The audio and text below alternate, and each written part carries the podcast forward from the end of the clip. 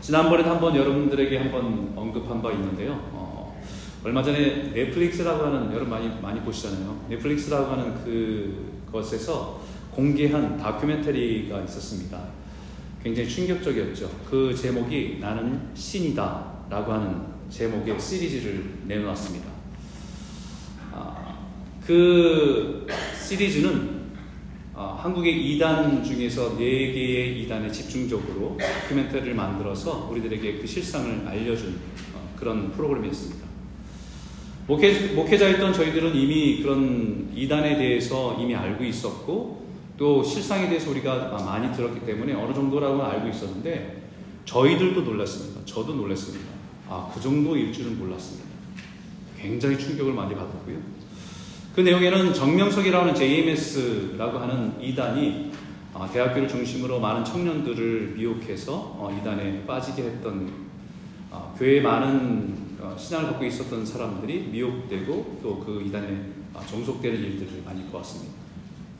또 하나는 1987년에 32명의 신도가 집단으로 자살한 사건이죠. 근데 자살이 아니라 나중에는 그것이 타살인 것을 밝혀져서 충격을 주었던 오대양 사건도 여기에 포함되어 있었습니다.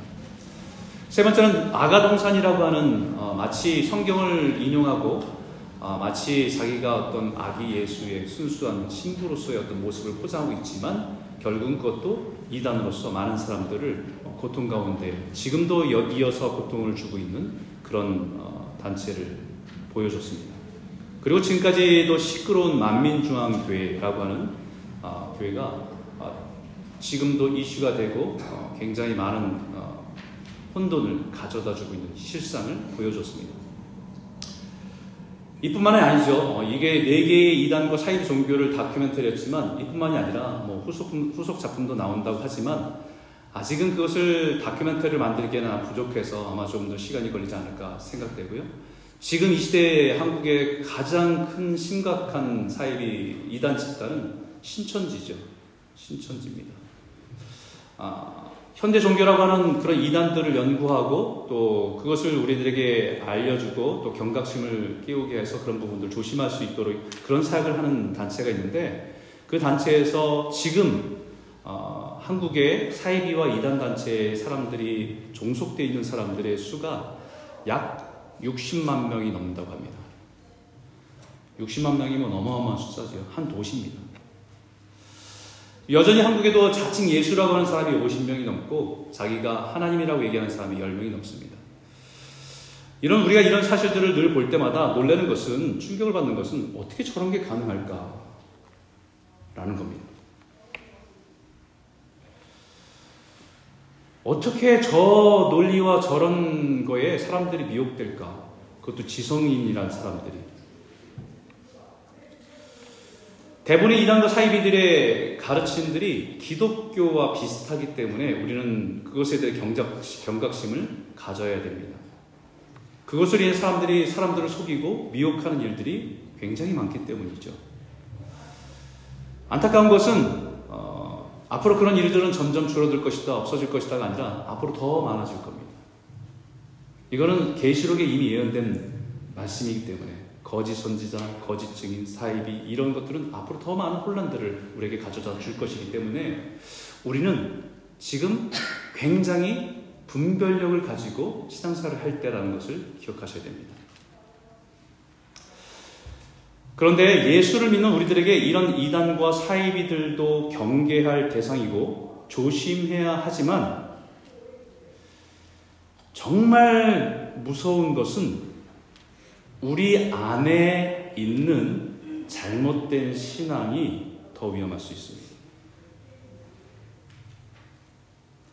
우리 안에 이미 사이비적인 신앙과 그런 이단적인 신앙을 교회라고 하는 이 안에서 자기의 신앙으로 간직한 사람들이 많이 있을 수 있습니다. 진정한 기독교의 본질이 아닌 이미 우리 안에 이단성과 사이비성에 변질된 신앙을 가지고 있을 수 있기 때문입니다. 오랜 세월 교회를 다니고 신앙생활을 해왔다는 사실, 그것이 우리의 믿음이 진짜라고 하는 것을 증명할 수 없습니다. 교회에서 직분을 받고 여러 가지 모양으로 봉사하고 헌신했다고 해서 그것이 우리의 신앙이 진짜라고 하는 것을 증명해 주지 못합니다. 심지어는 목사라고 해도 우리가 목사라고 설교를 하는 자이지만 우리가 그 타이틀을 가지고 있는 사람이기 때문에 우리가 진리를 전한다는 것을 보증할 수가 없습니다. 그렇기 때문에 오늘은 우리의 신앙을 돌아봐야 될 때이고 우리가 분별을 잘 해야 될 때라는 것을 잊지 마셔야 됩니다. 우리가 믿는 신앙의 본질이 무엇인지 그 분명히 깨닫고 믿고 의지하고 살아가야 할 세대라는 것을 여러분 잊지 마십시오. 그런 의미에서 오늘 본문은 우리들에게 너무 중요한 의미입니다. 사실 저는 20 몇 년, 25년이 넘도록 목회하면서 매주마다 설교하면서 성경을 거의 설교를 했지만 이 본문은 한 번도 설교해 본 적이 없어요. 왜냐하면 제 경험과 제 아, 안목으로 이 본문을 해석하기는 너무 부족하다고 느꼈기 때문에 늘 이 부분을 스킵했던 것 같아요. 자칫 잘못 전할 수 있는 가능성도 있기 때문에 조심했던 것 같습니다. 그런데 이거는 이 본문을 이번 주에 묵상하면서 아, 우리가 지금 이 시대에 정말 우리가 이 본문을 가지고 고민하고 생각해 봐야 할 때다라는 것을 깨닫게 됩니다. 오늘 본문은요, 교회 역사에서 최초로 등장한 이단의 모습을 우리에게 보여주고 있는 겁니다. 오늘 본문에 나타난 이 시몬이라는 사람이 이 시간을 거쳐서 나중에 이단의 대표가 되고 많은 사람들을 기독교의 신앙에서 이단으로 미혹되게 하는 일에 잘못 사용된 사람의 모습을 오늘 처음 공개하고 있는 거예요. 이게 나중에 요한계시록이나 아니면 요한일서나 아니면 그 뒤에 교회들이 많이 겪고 있는 그런 혼란한 신앙에 대해서 경고할 때 경고의 대상이 바로 이 시몬이라고 하는 사람이 교주가 돼서 많은 사람들을 기독교로부터 이탈하게 하는 일들을 했기 때문에 영지주의라고 하는 이름으로 많은 사람들이 그 길을 미혹되어서 잘못된 신앙을 갖게 되었기 때문에 오늘 이 모습이 이 신앙의 시작인 것을 우리에게 말씀해 주고 있습니다. 그러면 이 본문을 통해서 우리가 이단과 사이비가 어떻게 시작됐는지를 잘 보여줄 수 있는 말씀이기 때문에 우리는 오늘 정말 정신 바짝 차리고 이 말씀을 잘 보셔야 돼요. 9절에 한번 말씀을 보겠습니다. 9절 말씀 읽겠습니다. 시작. 그 성에 시몬이라는 사람이 전부터 있어 마술을 행하여 사마리아 백성을 놀라게 하며 자칭 큰 자라 하니 낮은 사람부터 높은 사람까지 다 따르며 이르되 이 사람은 크다 일컫는 하나님의 능력이라 하더라. 여러분 그 성에 이렇게 얘기합니다. 그 성에 그 성이 어디입니까? 여기 말하는 그 성은 사마리아 성입니다. 오늘 본문 전에 있었던 스테반의 핍박으로 인해서 스테반의 순교로 인해서 수많은 사람들이 다 흩어졌어요. 그 흩어진 성도들이 슬프지만 자신들이 가지고 있는 복음을 가는 곳마다 복음을 전합니다. 그런데 이 흩어진 사람 중에서 빌립이라고 하는 일곱 집사 중에서 한 사람이죠. 빌립이라고 하는 이 사람이 사마리아 성에 들어가서 자신이 가지고 있는 그리스도의 복음을 사람들한테 전하는데 놀라운 일들이 일어납니다. 표적도 일어나고 놀라운 일들이 일어나서 사람들이 복음에 반응하기 시작해요. 그리고 예수를 믿는 일들이 막 일어나기 시작하는 것입니다. 바로 그성 사마리아에서 일어났던 일입니다. 근데 이 성에는 이미 이 빌립이 들어오기 전에 이미 이 성은 시몬이라고 하는 사람이 오늘 봄에 등장하는 시몬이라는 사람이 오랫동안에 사마리아 사람들에게 영적인 능력자로 인정받고 있었다라고 얘기합니다. 그가 사람들에게 영적인 존재로서 인정받을 수 있었던 것은 그가 행하는 마술 때문이었습니다. 우리가 생각하면 마술이라고 하면 뭐 이렇게 데이비드 카퍼필드 같은 뭐 마술에서 갑자기 뭐가 나타나고 뭐 이런 거 이런 걸 생각하는데 그런 거는 눈속임이고 그것은 우리의 착시고 이런 것을 사용하는 거잖아요. 근데 이 마술이라고 하는 것은 뭐냐면 당시에 점성술과 주술을 이용하는 겁니다. 별자리들을 보면서 그것을 파악해 사람들의 운세와 운명들이 거기에 연결되어 있다고 해서 사람들에게 연결돼서 그 사람들의 인생을 풀어주고 대답해주고 하는 것들이에요. 심지어는 그것을 사람들이 두려운 가운데 있거나 어떤 연약함 가운데 있으면 주술을 통해서 그것을 풀어낼 수 있는 것을 통해 사람들의 영적인 연약함들을 그것을 속이고 그 사람들을 종속시키는 일을 했던 사람입니다. 이 마술이라고 하는 단어가 마구스라고 하는 단어입니다. 마구스. 그래서 성경에 동방박사라고 하는 그 사람들이 박사라고 표현되어 있지만 그 사람들은 마구스입니다. 점성술을 연구하다가 특이한 별의 움직임을 보고 그 별을 따라가서 만난 것이 베들레헴의 예수, 아기 예수를 만난 거예요. 사람들은 그 사람의 그런 능력을 인정해 줬습니다. 낮은 사람이나 높은 사람이나 다 그것을 인정해 주면서 다 따르고 의지했다는 것입니다. 그 의지하는 모습을 보면서 스스로 이 시몬이라는 사람은 자기는 위대한 사람이고 높은 사람이라고 영적으로 대단한 사람이라고 그들에게 그 자신의 존재를 그들에게 강조했습니다. 그러자 사람들은 그 영적인 권위 앞에 위대한 존재라고 칭송할 뿐만 아니라 뭐라고 얘기했냐면 이 사람은 하나님의 능력이다라고 표현했어요. 자신이 가지고 있는 마술로 사람들을 놀라게 하고 그것이 자신의 신적인 능력을 가진 존재로 강조하면서 자신이 신적인 존재, 적어도 자기는 신의 대리자로서의 존재로서 지금 있다는 것을 사람들에게 믿도록 가스라이팅을 하는 거죠. 근데 문제는 진짜가 나타났습니다.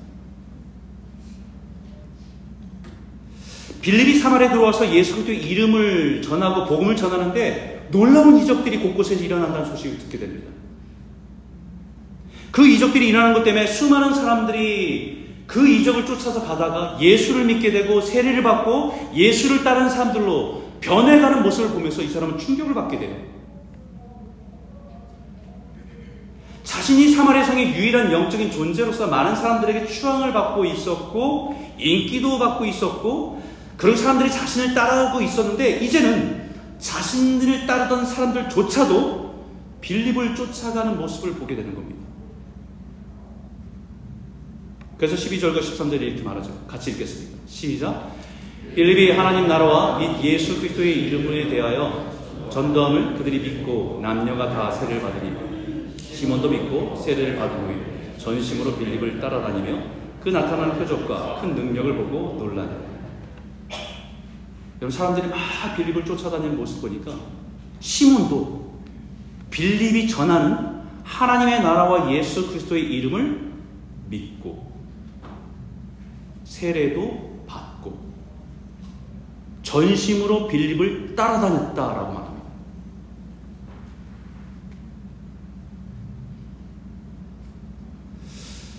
그리고 빌립, 빌립 집사를 통해서 일어나는 놀라운 이적과 능력들을 보면서 놀랬다는 겁니다. 놀라고 충격적이었다는 것입니다. 이 놀라운 일들을 통해서 감동을 받았다는 거예요. 근데 오늘 성경이 우리에게 말하고 싶은 것은 이런, 이런 시몬의 모습이 진짜 신앙이 아니라는 거예요.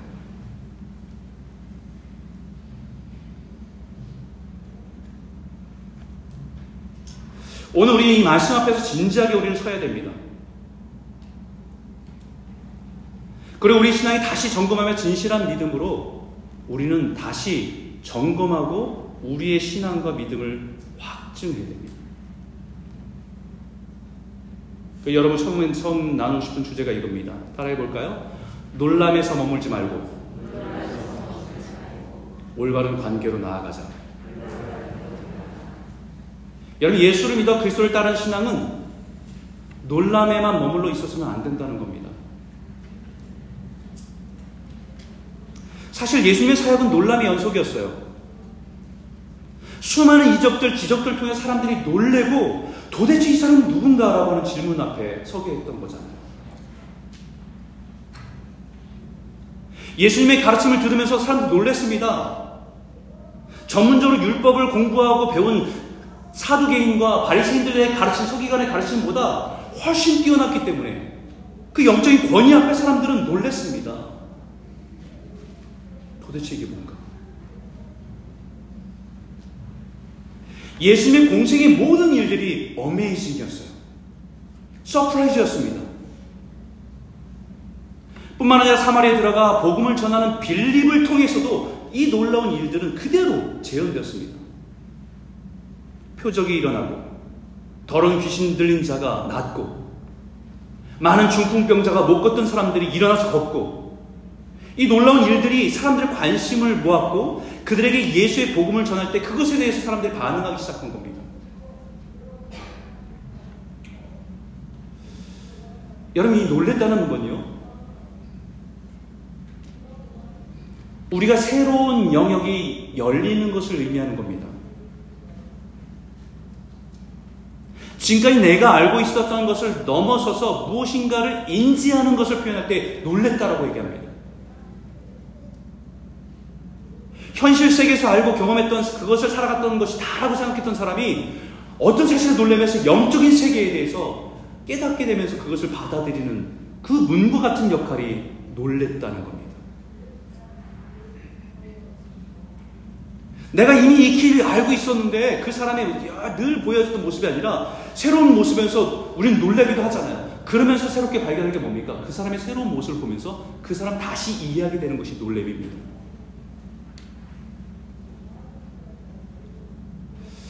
새로운 사실, 새로운 지식에 대해서 마음을 열고 나아갈 수 있도록 열어주는 문.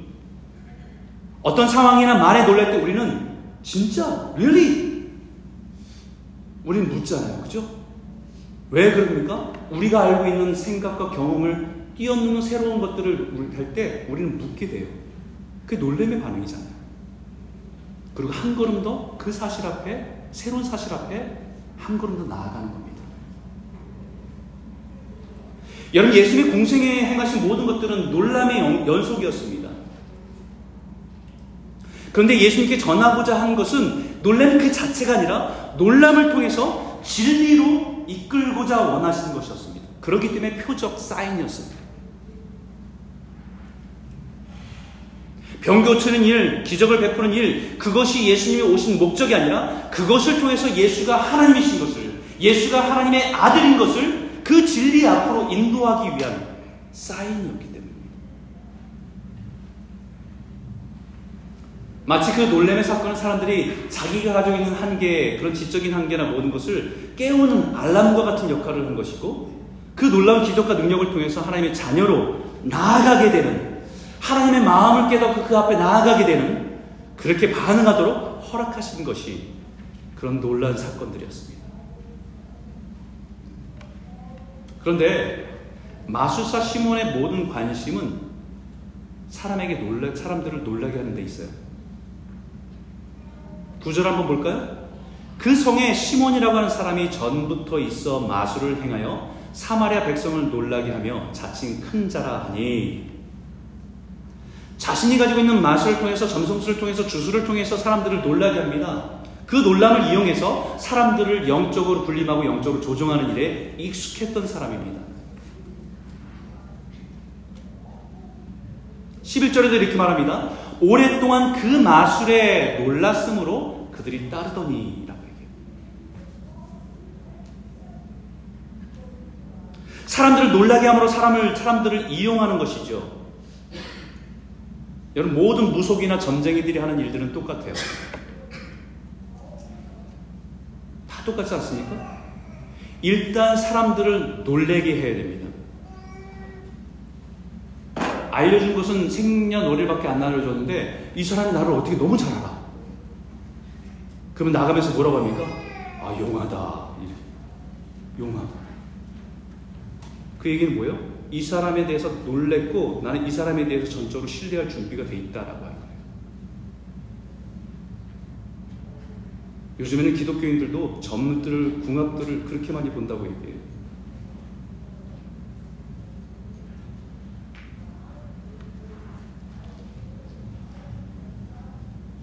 시몬이 빌립에게 나아가서 세례도 받고 다 따른 가장 중요한 이유가 놀램 때문입니다.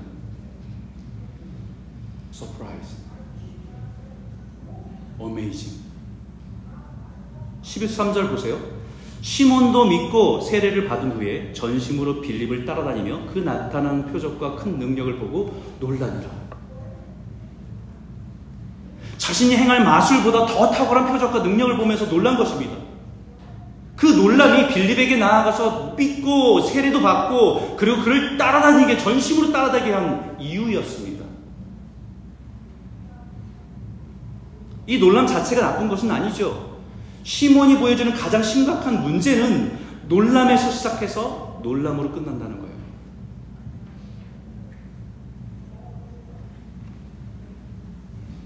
놀람에서 하나님이 되신 그 진리 앞에 나아가는 것이 아니라 놀람에서 끝나는 거예요. 또 다른 놀람을 구하고 또 다른 신비한 것을 체험하길 원하고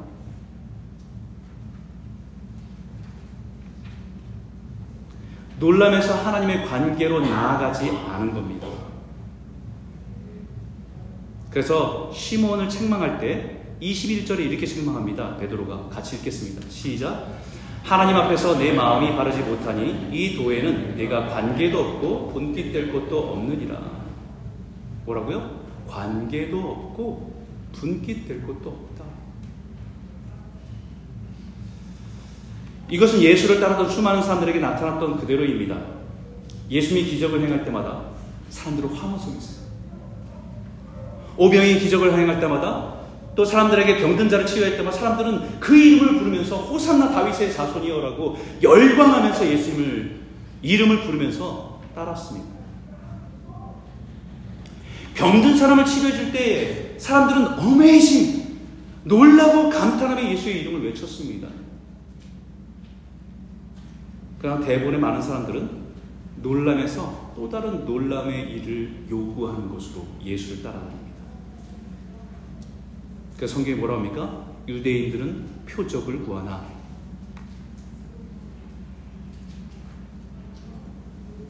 뭐또 놀라는 거 없어요. 내 사실 내 이런 어려운 문제 이것도 해결해 줄 수 놀라운 일 없습니까? 계속 그것을 추구하고 살았다는 거예요. 결국 그들은 어떻게 되지요? 예수를 십자가에 못 박으러 소리치는 폭도로 바뀝니다. 그러나 그 놀람을 통해서 자신을 향한 하나님의 사랑을 경험하고 그 은혜를 깨달은 사람은 예수가 예수의 제자가 되어서 살아갑니다.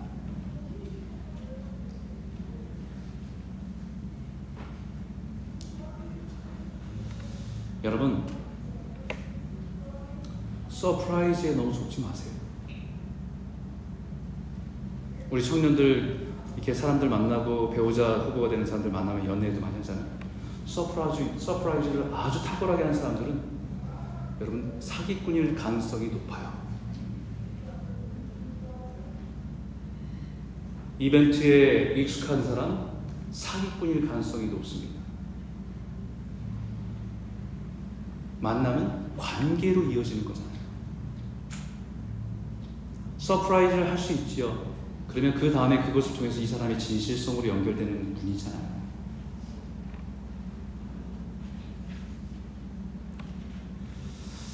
수많은 이단과 사이비들이 왜 그렇게 많은 사람들에게 미혹될까? 멀쩡한 사람들이. 아니, 사회에서 엘리트라고 하는 사람들이 그렇게 맹목적으로 따를까 이해가 안 되죠. 그 이유는 이단과 사이비에도 신비한 영적인 일들이 일어나기 때문입니다.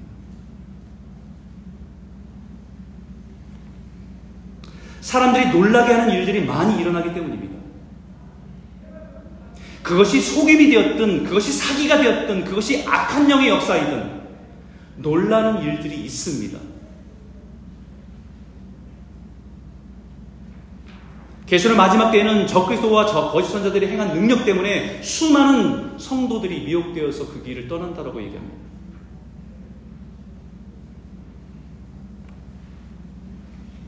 예수님께 제자를 파송하셨어요. 두 사람 짝져서 다 파송했습니다. 제자들이 가는 곳마다 예수의 이름으로 복음을 전하니까 놀라운 일들이 경험됐어요. 귀신도 쫓겨나고 이런 예수님께 보이셔도 그런 기적들이 곳곳에 일어났습니다. 사람들이 흥분해서 돌아왔어요. 제자들이 예수님, 예수님, 우리가 정말 예수님 말한 것처럼 예수의 이름으로 복음을 전하니까 귀신이 떠나가더래요. 막 기뻐서 얘기하니까 뭐라고 합니까? 예수님께서 귀신이 떠난 걸 기뻐하냐? 네 이름이 하늘에 기록된 것을 더 기뻐해라.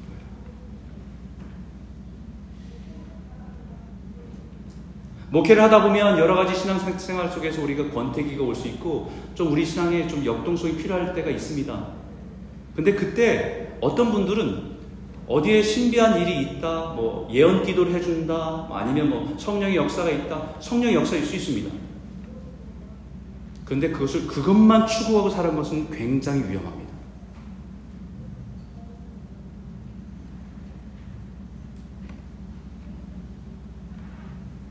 놀래는 우리에게 surprise하는 그런 놀란 일들은 주님이 진리임을 깨닫게 하고 그 관계로 우리를 부르시기 위한 하나님 우리에게 보여주는 사인이에요. 또 다른 기적만, 또 다른 표적만 구하는 것은 이미 이단적인 신앙이고 사이비적인 신앙입니다. 논란에 속지 말고 주님의 깊은 관계에 견고히 서 있는 여러분 되기를 주의 이름으로 축원합니다. 축원합니다. 우리가 주님의 관계 속에서 신앙생활하고 그 관계 속에서 은혜를 누리고 견고하게 서가는 거예요. 두 번째는요. 따라해 볼까요? 마음에 가득한 것이 그 사람의 신앙의 본질이다. 우리가 어떻게 신앙생활을 어떻게 보여지는지가 우리의 신앙의 본질이 아니라 그 사람 마음 가운데 가득한 것이 그 사람의 신앙의 본질입니다. 빌립을 통해서 복음의 역사가 사마리아에 놀랍게 일어났습니다. 그 소식들은 예루살렘에 있는 제자들이 들었어요. 사마리아에 놀란 일들이 일어난대. 그래서 그것이 그것을 확인하기 위해서 사마리 예루살렘에서 베드로와 요한을 파송합니다. 가서 보고 진짜 성령의 역사인지 보고 오라고. 그리고 그들을 영적으로 돕기 위해서 보낸 겁니다. 베드로와 요한이 봤더니 진짜 이들이 복음 앞에 반응하는 걸 보면서 어, 이들을 도와야 되겠다는 생각으로 그들을 위해서 손을 얹어서 기도해 주기 시작합니다. 그러자 자신들이 오순절날에 임했던 성령의 역사처럼 수많은 사람들에게 성령의 체험과 은혜들을 누리면서 사람들이 막 놀랍게 변화되는 거예요. 그래서 사람들이 성령을 받아서 놀라운 체험과 은혜를 누리고 변화되기 시작하는 겁니다. 자신이 그렇게 소중하게 생각했던 것을 아낌없이 다른 사람을 향해서 나눠주는 그 변화들. 삶의 변화도 이어지는 것을 보게 되는 거죠. 말로 표현할 수 없는 놀라운 일들이 곳곳에 일어났습니다. 그러자 그것을 본 시몬이 사도들에게 이렇게 요구합니다. 18절과 19절인데 같이 한번 읽겠습니다. 시작. 시몬이 사도들의 안수로 성령 받는 것을 보고 돈을 들여 이르되 이 권능을 내게도 주어 누구든지 내가 안수하는 사람은 성령을 받게 하여 주소서 하니. 시몬이 지금 빌립의 사역에서 놀라운 사실 하나를 발견했어요. 아, 저거구나. 저것이 빌립이 행한 놀라운 능력의 비결이구나. 그것이 빌립이 자신보다 더 탁월한 능력을 행할, 행할 수 있게 된 그것이 저거였구나라고 생각한 겁니다. 그래서 자신이 가지고 있는 돈을 가져다가 사도들에게 가져다 줍니다. 마치 자기가 마술을 행할 때에, 주술을 행할 때에 많은 사람들이 놀라고 감동되어서 돈을 가져, 돈을 가져올 때 자기가 제일 좋아했던 것처럼 자기도 돈을 사도들에게 가져다 주면 사도들도 좋아할 줄 알았습니다. 그리고 자신이 마술을 행할 때 사람들이 놀라고 돈을 가져와서 그들이 원하는 것을 달라고 요구해주면 그것을 원하는 대로 무엇인가를 해줬던 자기의 모습대로 자기가 돈을 가져다 요구하면 그것을 자기에게 해줄 것이라고 기대한 거예요.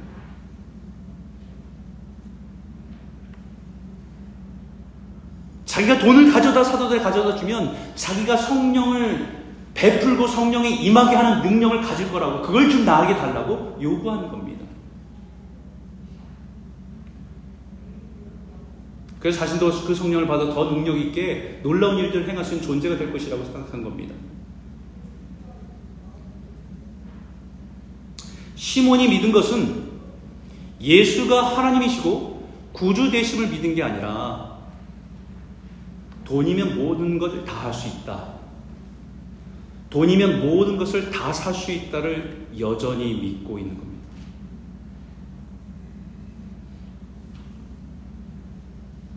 시몬의 마음의 주인은 예수가 아니라 여전히 돈입니다.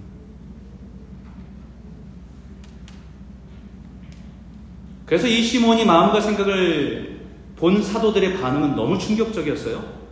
20절의 말씀 한번 읽어볼까요? 함께 읽겠습니다. 시작. 베드로가 이르되 내가 하나님의 선물을 돈 주고 살 줄을 생각하였느니 내 은과 내가 함께 망할지어다. 여러분 너무 충격적인 말 아니에요? 네가 하나님의 선물을 돈 주고 살 줄을 생각했으니 내 은과 네가 함께 망할지어다.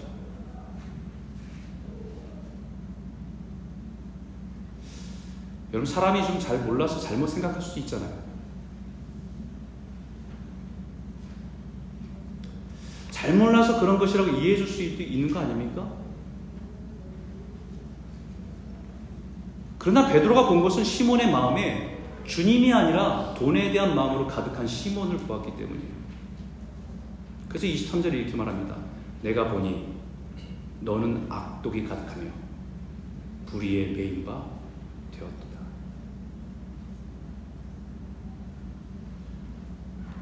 시몬 안에 있는 돈에 대한 애착을 뭐라고 표현했냐면 악독이 가득하고 불의에 매여 있다.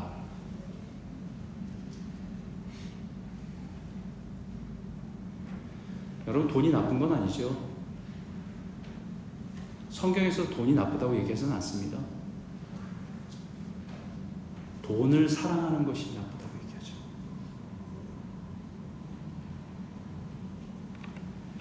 돈을 사랑함이 일만 악의 뿌리가 되나니 이것을 사모하는 자들이 미혹을 받아 믿음에서 떠나 많은 근심으로써 자기를 찔렀도다. 돈이 모든 악의 뿌리가 아니라 돈을 사랑하는 것이 모든 악의 뿌리입니다. 예수를 믿는 것은 내 삶의 주인이 바뀌는 겁니다. 내 삶의 중심이 돈이었던 사람이 예수가 주가 되는 것으로 바뀌는 겁니다. 돈을 사랑했던 사람이 예수를 사랑하는 사람으로 변하는 것입니다.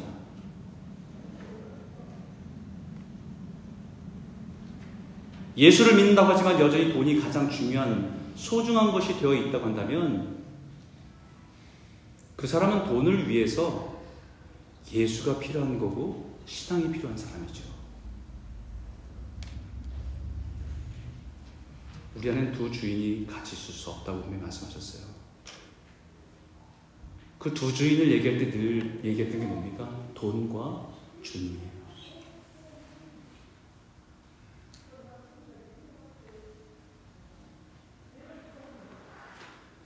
그것이 그 사람의 신앙의 본질입니다. 그 사람의 마음에 무엇이 살아있느냐가 그 사람이 가진 신앙의 본질입니다. 예수를 믿는다는 것은 내가 죽고 내 안에 예수가 사는 것입니다.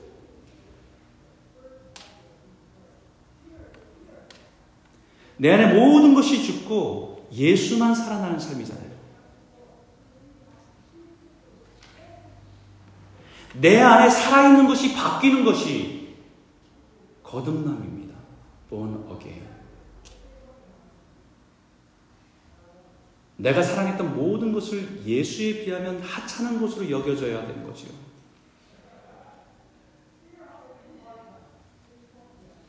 예수를 믿는다는 것은 우리 마음에 예수를 가득 채워.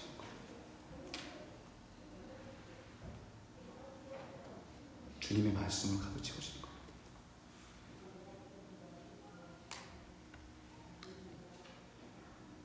겁니다. 사랑 성도 여러분, 돈이 우상이 된 세상에서 오직 주님만 붙들고 살아가는 저와 여러분 되시길 주의 이름으로 축복합니다. 주님으로 만족하고 주님이 우리에게 허락하신 것을 통해서 감사하고 나에게 허락하신 것을 가지고 주를 위해서 살고 그게 진짜 신앙이잖아요.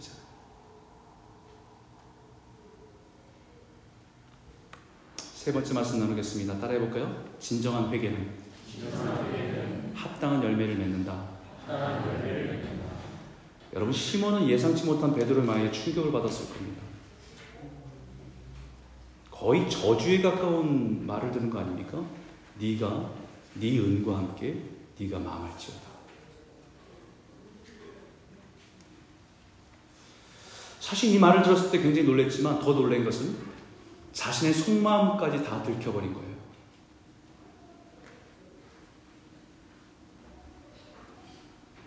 근데 그 베드로의 말은 저주가 아니라 사실은 경고고 시몬에게 준 기회입니다. 21절과 22절의 말씀 읽어볼까요? 함께 읽겠습니다. 시작. 하나님 앞에서 내 마음이 바르지 못하니 이 도에는 네가 관계도 없고 분깃될 것이 없느니라. 그러므로 너의 이 악함을 회개하여 주께 기도하라. 혹 마음에 품은 것을 사하여 주시리라. 시몬의 영적인 상태를 진단해 주었습니다. 너 사람들 앞에서는 괜찮아 보일지 모르지만 하나님 앞에서는 내 마음을 속일 수 없다.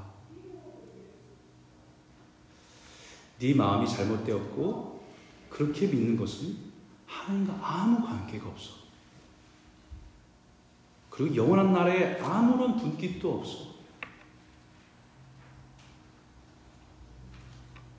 분명하게 알려줬어.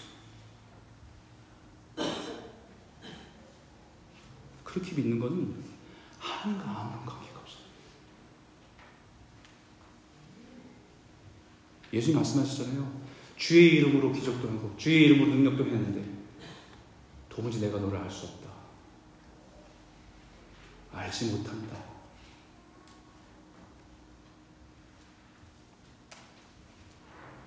진단만 해준 것이 아니라 분명한 처방까지 해주셨습니다. 그러므로 너의 이 악함을 회개하고 주께 기도하라. 혹 마음에 품은 것을 사하여 주시리라.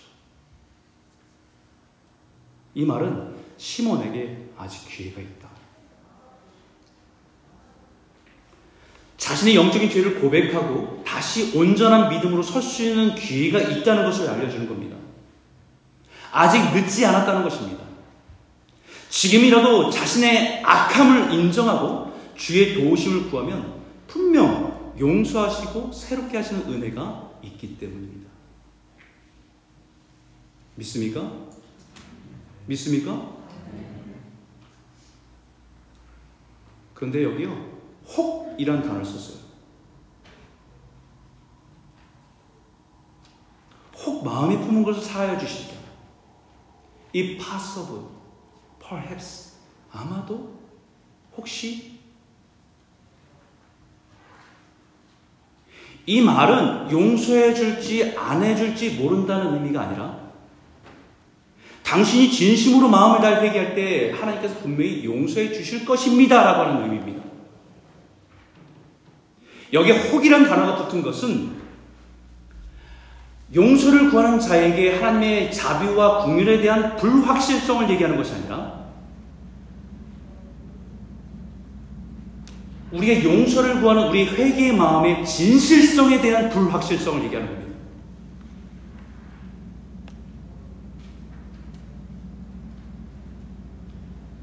하나님은 용서하기를 기뻐하십니다.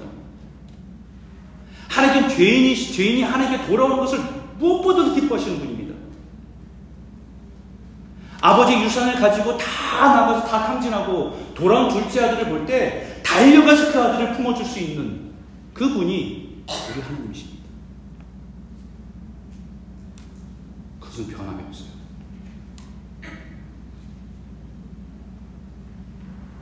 하나님은 사랑이십니다.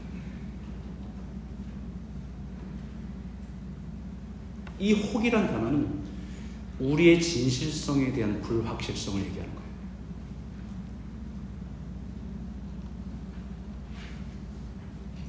이 베드로의 대답에 시몬이 대답하죠. 신인 시몬이 대답하고 이르되 나를 위하여 죽게 기도하며 말하는 것이 하나도 내게 임하지 않게 하소서 하니라. 여러분 이것은 회개가 아닙니다. 이것은 부탁이고 청탁입니다. 제자들에게 자기 대신 기도해 달라고 하는 청탁입니다. 목사님에게 자신의 이 연약함을 기도해 달라고 도와달라고 기도를 영적으로 도와달라고 부탁이지 회개는 아닙니다.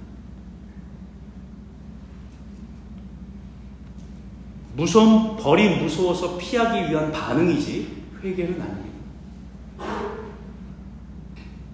매 맞을까봐 무서워서 무조건 잘못했다고 비는 것과 다를 것이 없는 겁니다. 나를 위해서 기도해달라고 부탁할 수 있습니다. 그러나 회개는 내가 나의 죄에 대해서 하나님 앞에 진실하게 서는 것입니다.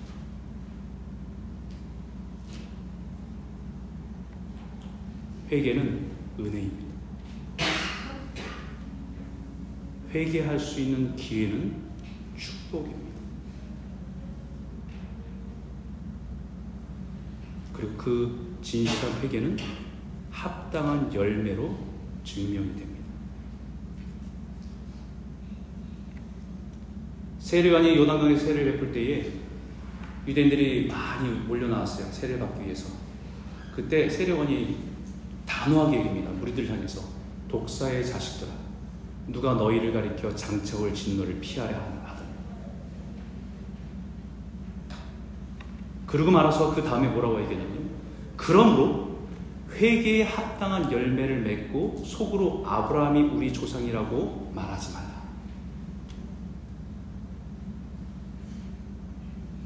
여러분 당시 유대인들은요 10월이면 그들의 그 캐린더의 1월입니다. 신년이 시작되는 거예요. 근데 그 10월에 유대인 달력 신년이 시작되는 이 10월에 의무적으로 한 해를 시작하기 전에 열흘간 회개하는 시간을 갖습니다. 열흘간 10분이 아니고요. 열흘간 9일간은 자신이 살아오면서 이웃과의 관계 속에서 자신이 잘못한 것이나 이런 것들을 기억하고 회개해요.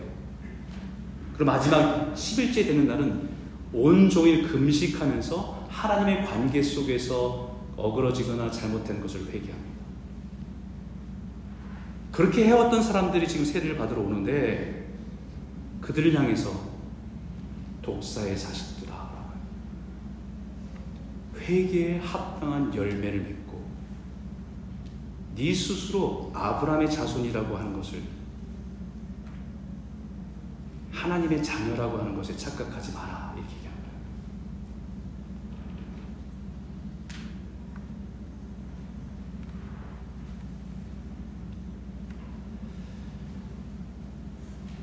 열흘이나 매년마다 열흘이나 회개하면서 했던 사람들에게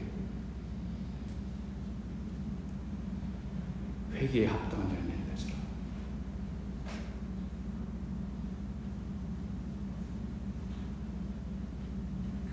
그럼 베드로와 가룟 유다가 우리처럼 실수 많이 했잖아요. 베드로는 예수님을 부인하고 그 계집종 앞에서 부인하고 저주까지 하면서 부인하고 도망갔어요. 가론 유다는 예수님을 은삼십에 팔고 근데 가론 유다가 예수님 만날 때는요 언제 그랬냐는 듯이 예수님과 허구하고 볼을 맞대고 인사했습니다. 제가 볼 때는 제가 인간적으로 생각할 때는 누가 저기 밖에서 제 욕을 막 하고 욕하고 다니는 사람이 있으면 그 사람이 더 미울 것 같아요.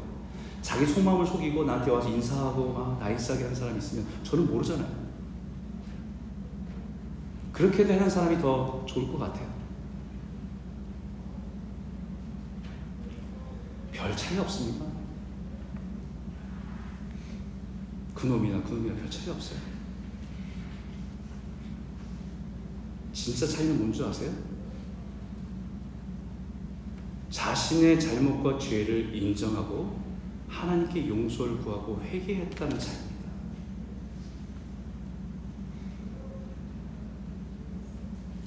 우린 신한 사람에서 다른 사람을 보면서 나보다 좀 내가 마음에 맞지 않는 부분의 기준에 못 믿었다면 그 사람을 비난하고 내가 좀 나, 낫다라고 생각으로 스스로 만족하며 살 수 있는 사람들이에요.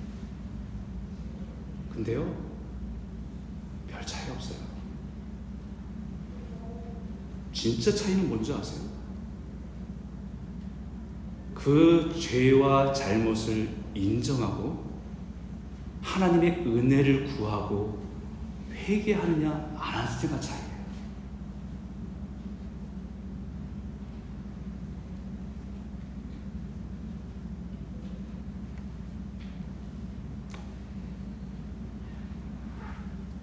성도 여러분, 우리 안에 이미 이단과 같고 사이비와 같은 신앙이 너무 깊이 뿌리 박혀 있어요.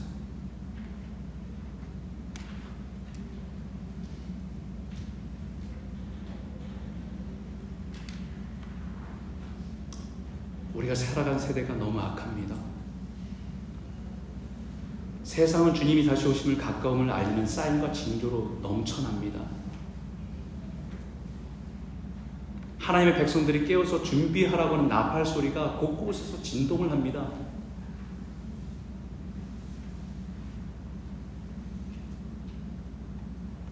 지금은 회개해야 될 때. 주님 맞이하기 위해서 준비해야 될 때입니다.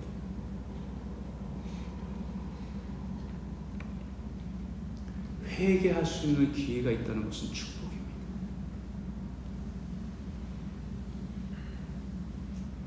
진실한 회개를 통해서 다시 깨끗하고 순결한 신부로 다시 오실 신랑 되신 예수를 맞이하시는 저와 여러분 모두가 되시길 주의로 축복합니다. 우리 한번 기도할까요?